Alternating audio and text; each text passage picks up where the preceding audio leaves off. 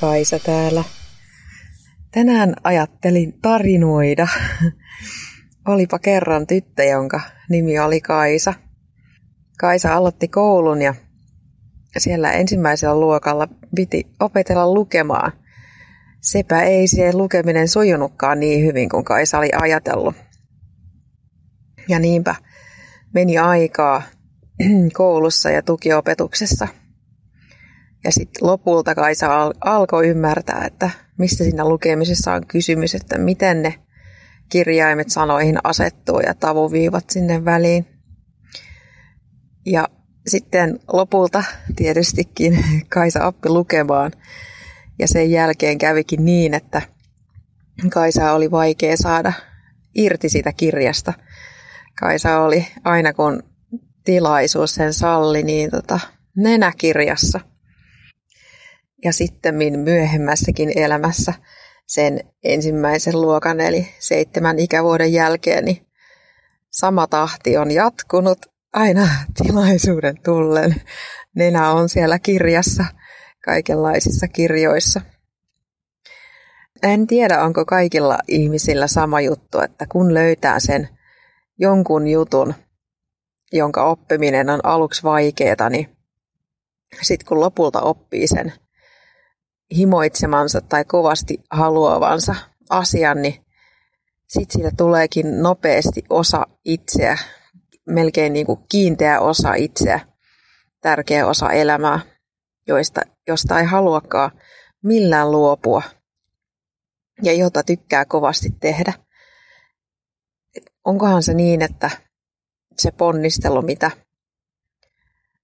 ää, on tehnyt sen asian oppimiseksi, niin jotenkin kasvattaa siihen, että, että se kasvaa se asia kiinni itseen tai miten lienee. En tiedä, onko sulla sellaisia asioita, tuleeko mieleen mitään, mitä olisi ollut vaikea oppia joskus. Ehkä joku asia, mistä sun vanhemmat tai kasvattajat on kertonut, että sun oli vaikea oppia. Tai sitten joku asia myöhemmästä elämästä, joka olisi ollut sellainen, jonka oppimisen jälkeen sitten sitä onkin sitä asiaa harrastettu joka päivä.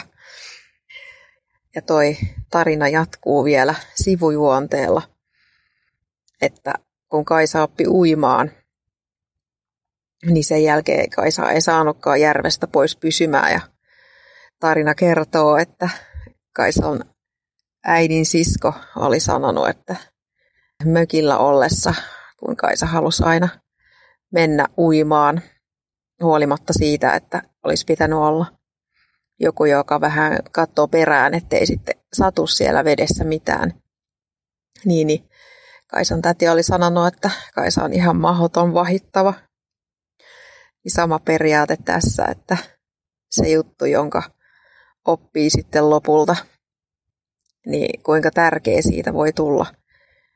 Että kaikki, kaikki muut asiat ei tunnu niin tärkeältä. Se yksi, yksi juttu just sillä hetkellä on se kaikkein tärkein ja millään muulla ei ole mitään merkitystä.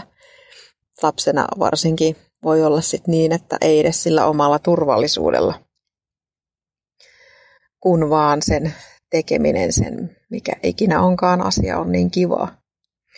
Aikuisena helpommin sitten ymmärtää tietyt riskit.